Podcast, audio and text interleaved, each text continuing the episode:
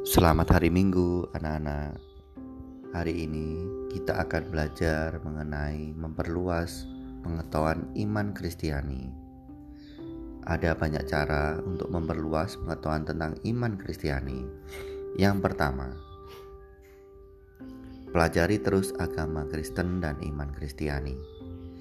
Anak-anak, jangan berhenti belajar dan memperdalam pengetahuan tentang ajaran Kristiani seiring bertambahnya usia kita.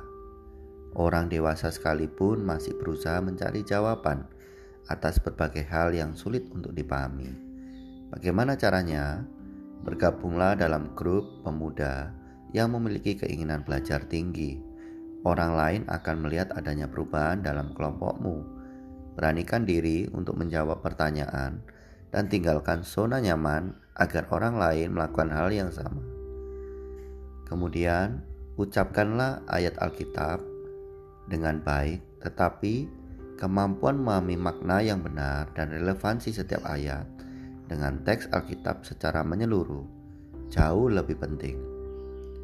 Kamu bisa mengatakan karena begitu besar kasih Allah akan dunia ini sehingga ia telah mengaruniakan anaknya yang tunggal yang terdapat di dalam Yohanes pasal 3 ayat 16 tetapi bila imanmu tidak mengubah apa pun maka sia-sialah apa yang kita baca.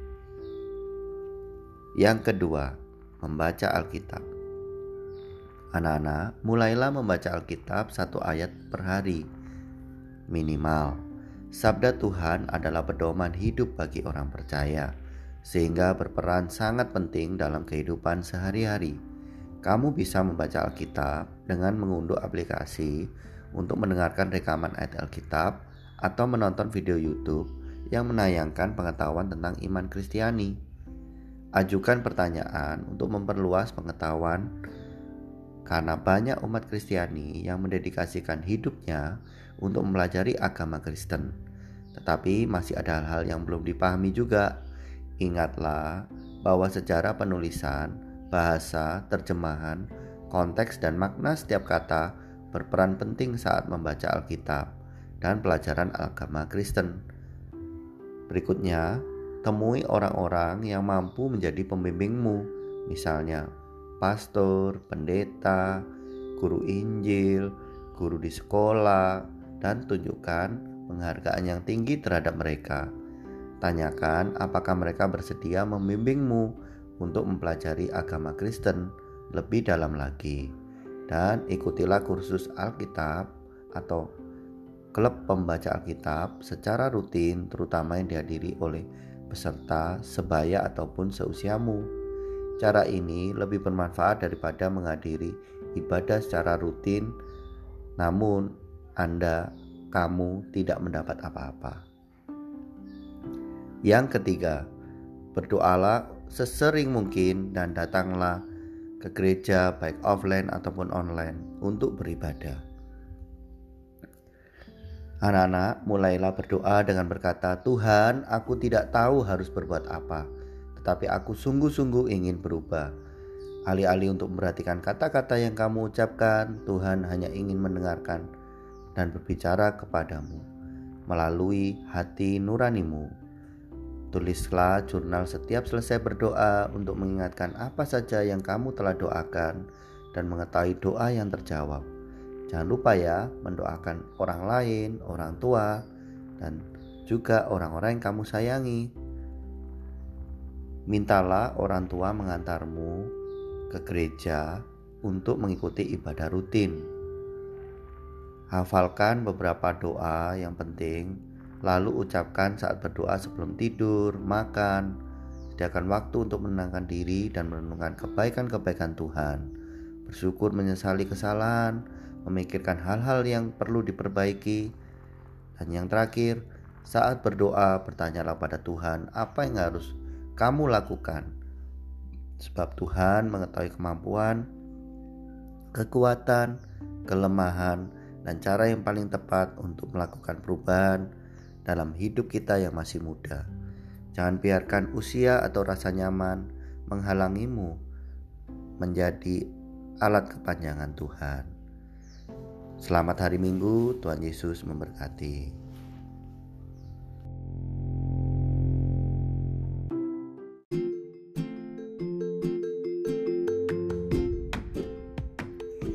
Selamat pagi anak-anak.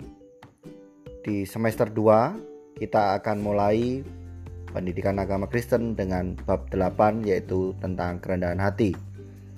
Kerendahan hati memperoleh penekanan utama di dalam ajaran Tuhan Yesus Kristus. Ia tidak hanya mengajarkan prinsip-prinsip kerendahan hati, namun Tuhan Yesus mempraktekannya secara langsung. Tuhan Yesus mengajar sekaligus menjadi panutan dalam hal kerendahan hati. Yesus selalu mengakui kebesaran Allah Bapaknya di surga. Ia melayani murid-muridnya dan memanggil mereka sahabat. Manusia yang rendah hati adalah manusia yang tahu kekurangan dan kelebihan dirinya sendiri, serta tidak pernah meremehkan orang lain. Sebaliknya, mereka merendahkan diri senantiasa di hadapan Allah.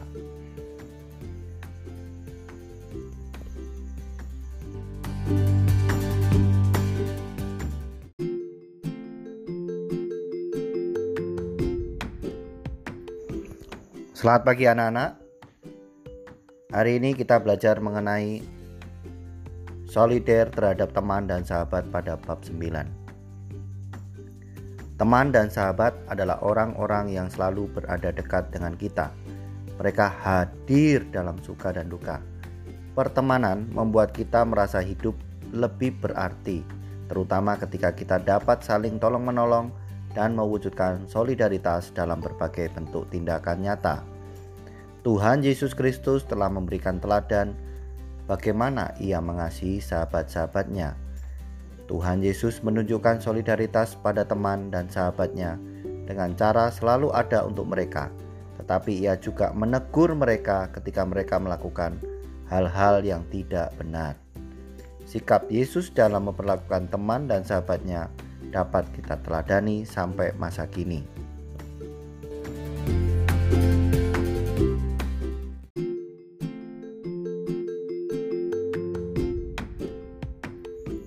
Selamat pagi anak-anak. Hari ini kita akan belajar mengenai membangun solidaritas sosial.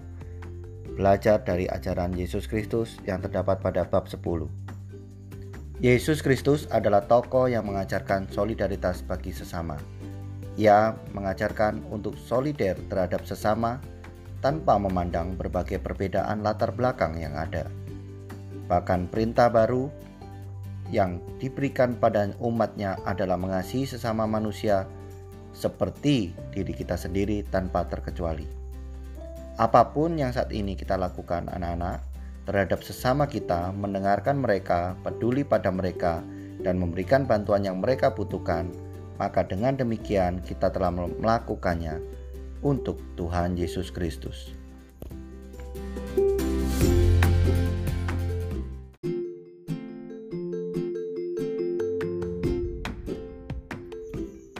Selamat pagi anak-anak. Hari ini kita akan belajar mengenai membangun solidaritas di tengah masyarakat majemuk yang terdapat pada bab 11. Masyarakat Indonesia adalah masyarakat yang majemuk. Itu merupakan kenyataan yang harus diterima dan disyukuri oleh semua elemen bangsa. Sebagai remaja Kristen, kamu dapat belajar menghargai berbagai perbedaan yang ada dan belajar untuk membangun solidaritas bagi sesama teman maupun masyarakat yang berbeda denganmu. Kamu dapat mewujudkan solidaritas dalam ketulusan dan bukan kepura-puraan, terutama dengan mengacu pada hukum kasih yang mensyaratkan tiap orang beriman untuk mengasihi sesama tanpa perkecualian. Kamu tidak dapat mengatakan bahwa kamu mengasihi Tuhan jika kamu tidak mengasihi samamu. Bukankah demikian?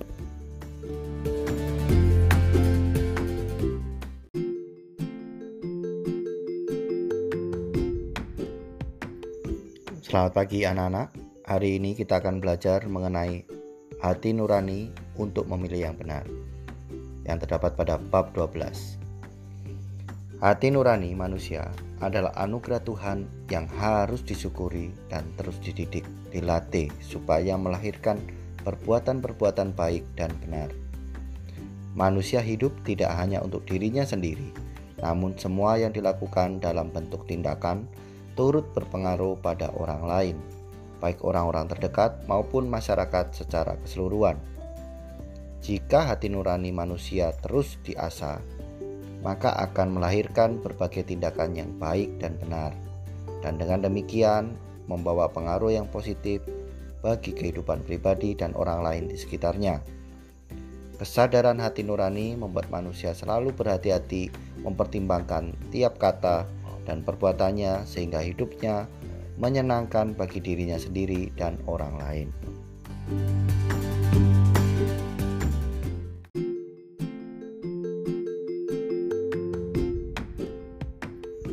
Selamat pagi anak-anak.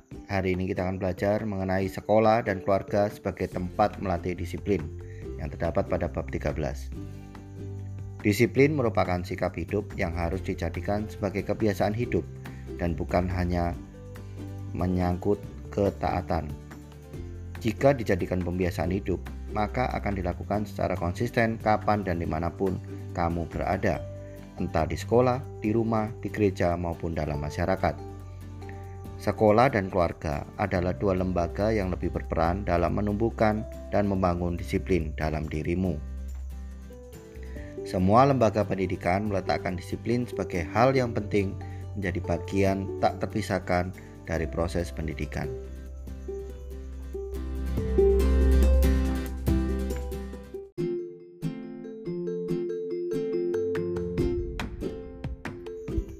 Selamat pagi anak-anak. Hari ini kita akan belajar mengenai remaja Kristen yang disiplin yang terdapat pada bab 14.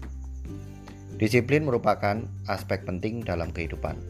Melalui disiplin, manusia membangun karakter dan kepribadiannya. Hidup disiplin merupakan salah satu wujud ketaatan pada Tuhan.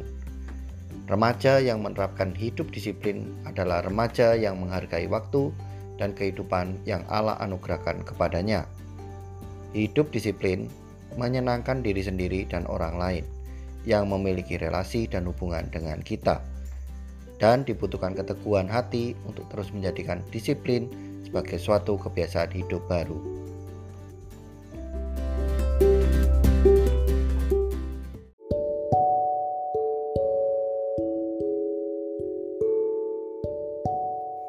Selamat pagi anak-anak.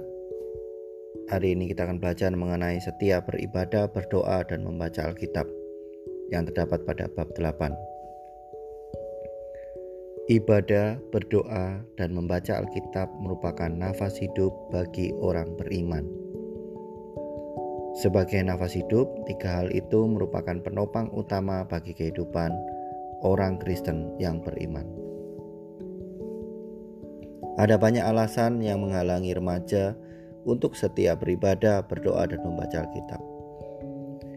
Kesadaran untuk menjadikan ibadah, doa, dan membaca Alkitab sebagai nafas hidup haruslah lahir dari dalam diri kita sendiri. Dengan demikian, iman kamu akan semakin bertumbuh di dalam ketaatan kepada Allah di dalam Yesus Kristus.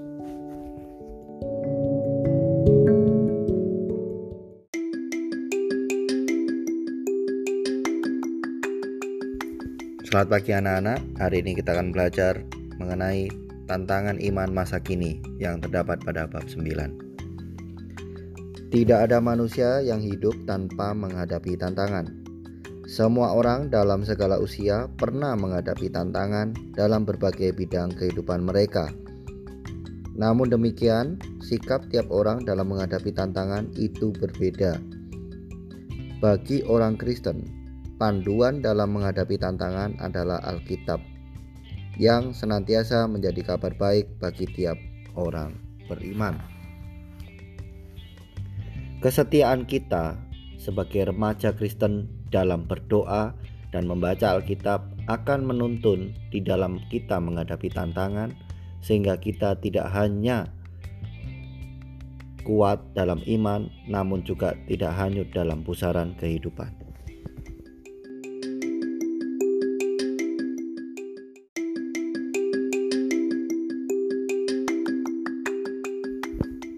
Selamat pagi, anak-anak. Hari ini kita akan belajar mengenai hidup berkelimpahan yang terdapat pada bab 10. Di dalam Tuhan kita bisa mengalami hidup berkelimpahan. Hidup berkelimpahan bukan hanya berbicara dari aspek materi, namun lebih pada aspek spiritual. Kunci dari hidup berkelimpahan adalah mengasihi Tuhan dengan sepenuh hati, dengan segenap jiwa, dan dengan segenap akal budi. Percaya pada janji-janjinya dan mengalami kuasanya setiap hari.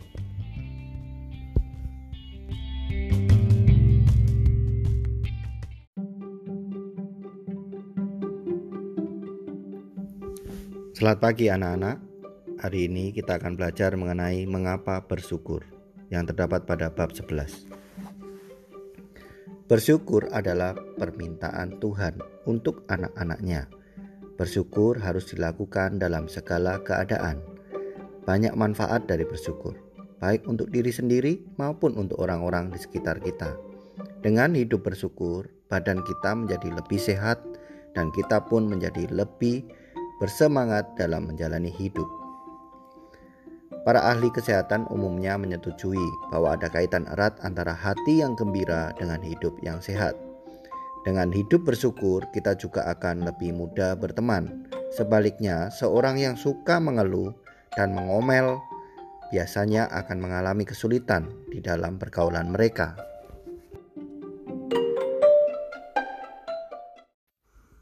Selamat pagi anak-anak. Hari ini kita akan belajar kembali mengenai mengapa bersyukur yang terdapat pada bab 12. Bersyukur kepada Tuhan adalah tindakan yang aktif, bukan pasif yang dilakukan secara otomatis. Untuk itu, kita harus sungguh-sungguh memahami mengapa perlu memelihara sikap bersyukur. Kita bersyukur karena memiliki Tuhan Yesus Kristus sebagai juru selamat kita dan dia telah memelihara kita dengan sungguh amat baik. Menceritakan pengalaman bagaimana Tuhan Yesus memelihara kita akan membawa orang lain juga untuk belajar hidup bersyukur sama seperti kita.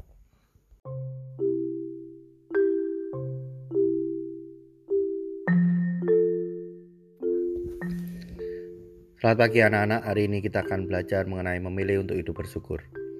Hidup bersyukur tidak tergantung pada situasi dan kondisi di luar diri kita. Dalam keadaan susah dan berat pun, sebetulnya kita dapat memilih untuk bersyukur.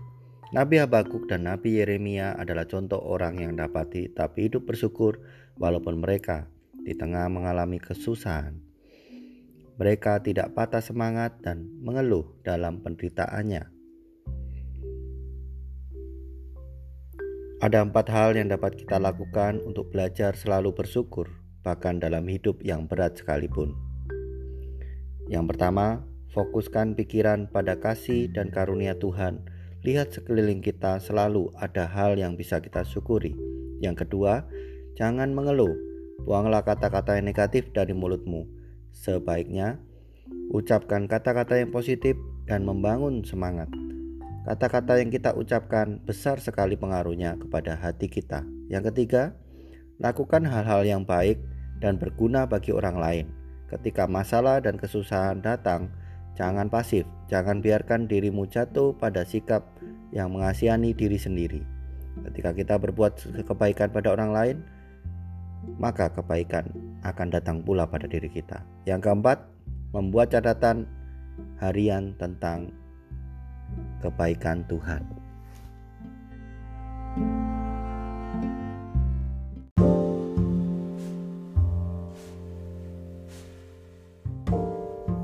Selamat pagi anak-anak. Hari ini kita akan belajar mengenai bersyukur dalam situasi yang sulit.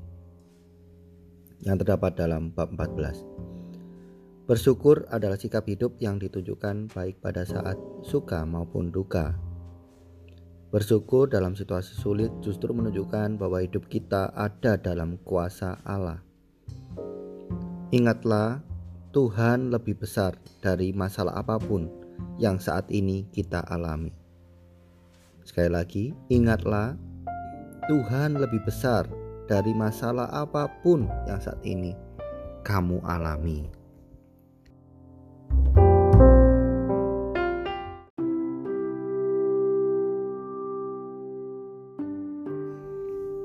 Selamat pagi anak-anak.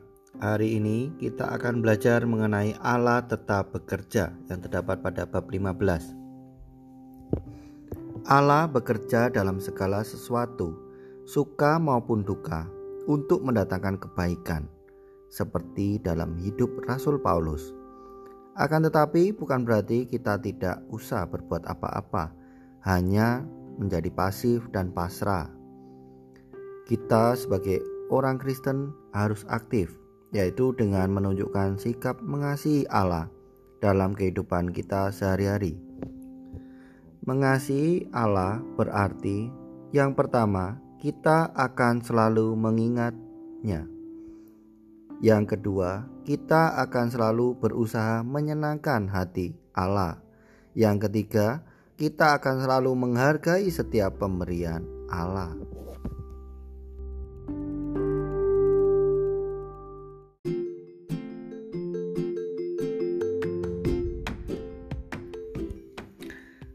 Selamat pagi anak-anak.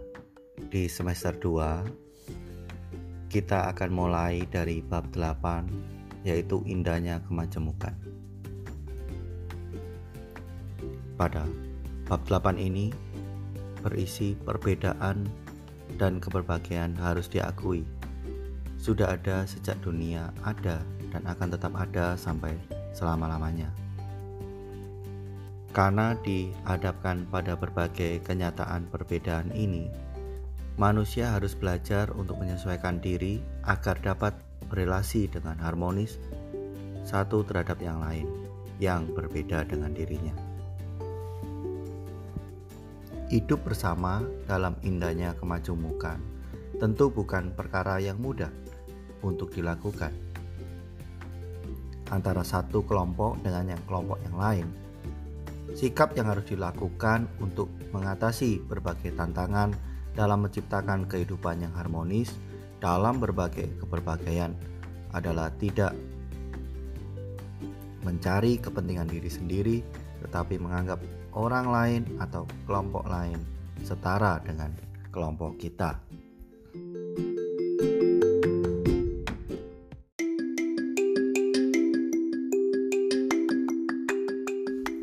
Selamat pagi anak-anak, hari ini kita akan belajar mengenai toleransi adalah bagian dari kehidupanku yang terdapat pada bab 9. Toleransi secara luas adalah suatu sikap atau perilaku manusia yaitu menghargai atau menghormati setiap tindakan yang orang lain lakukan dan juga sikap yang mengandung kegigihan untuk mempertahankan hidup atau keyakinannya.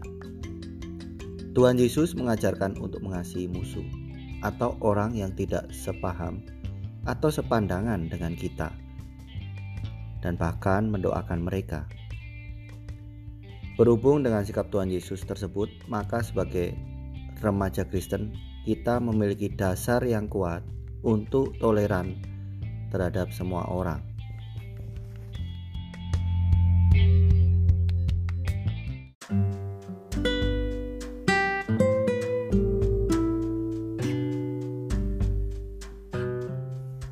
Selamat pagi anak-anak, hari ini kita akan belajar mengenai membangun perdamaian dan merajut toleransi yang terdapat pada bab 10. Agama-agama mengajarkan agar manusia mewujudkan cinta kasih dari Tuhan pada sesama. Cinta kasih itulah yang semestinya kita refleksikan dalam hubungan damai dengan sesama, bahkan dengan semua ciptaan Tuhan. Perdamaian antar umat beragama penting diwujudkan dalam masyarakat Indonesia yang majemuk. Bagi remaja Kristen, perdamaian merupakan panggilan iman yang harus diusahakan dan dikembangkan dengan sungguh-sungguh.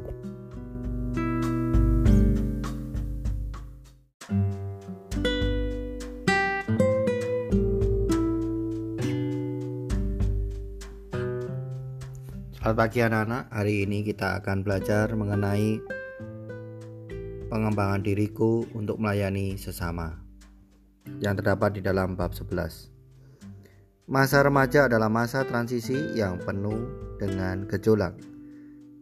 Sebab secara signifikan remaja tengah mengalami perkembangan baik dari segi fisik, mental, intelektual, dan spiritual.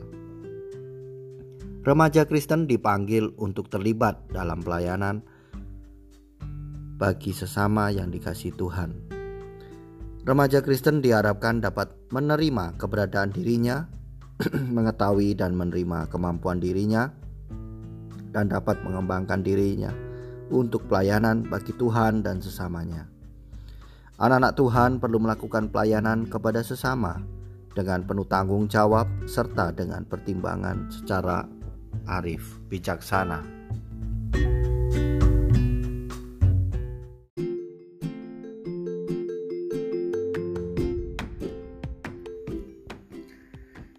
Selamat pagi anak-anak, hari ini kita akan belajar mengenai hidup bermakna di lingkungan sekolah yang terdapat pada bab 12. Setiap orang memiliki makna hidup yang dialami dalam setiap situasi. Makna hidup harus dicari dan ditemukan sendiri oleh orang yang bersangkutan. Apabila hasrat hidup bermakna tersebut terpenuhi, orang yang bersangkutan akan merasakan kehidupan bermakna. Kehidupan pribadi orang Kristen dapat bermakna ketika hidupnya berjalan dalam firman Allah. Hidup yang berpengharapan, hidup beriman kepada Tuhan, serta menjalani hidupnya senantiasa di dalam kasih.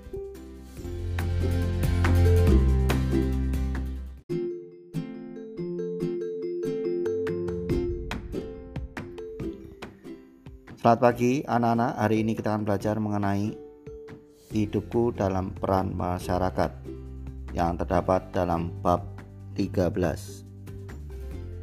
Sebagai orang Kristen, sikap peduli terhadap situasi dan kondisi yang menimpa masyarakat di sekitar kita hidup bersama merupakan tugas dan panggilan kita sebagai anak-anak Tuhan.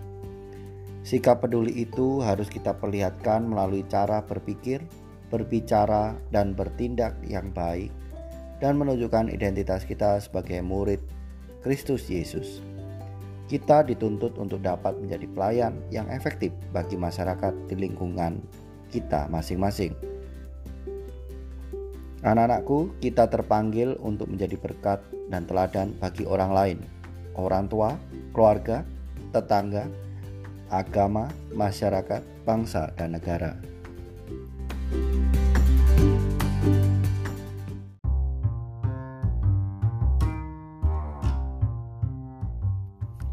Selamat pagi anak-anak. Kita akan belajar bersama mengenai remaja di tengah dunia yang berubah.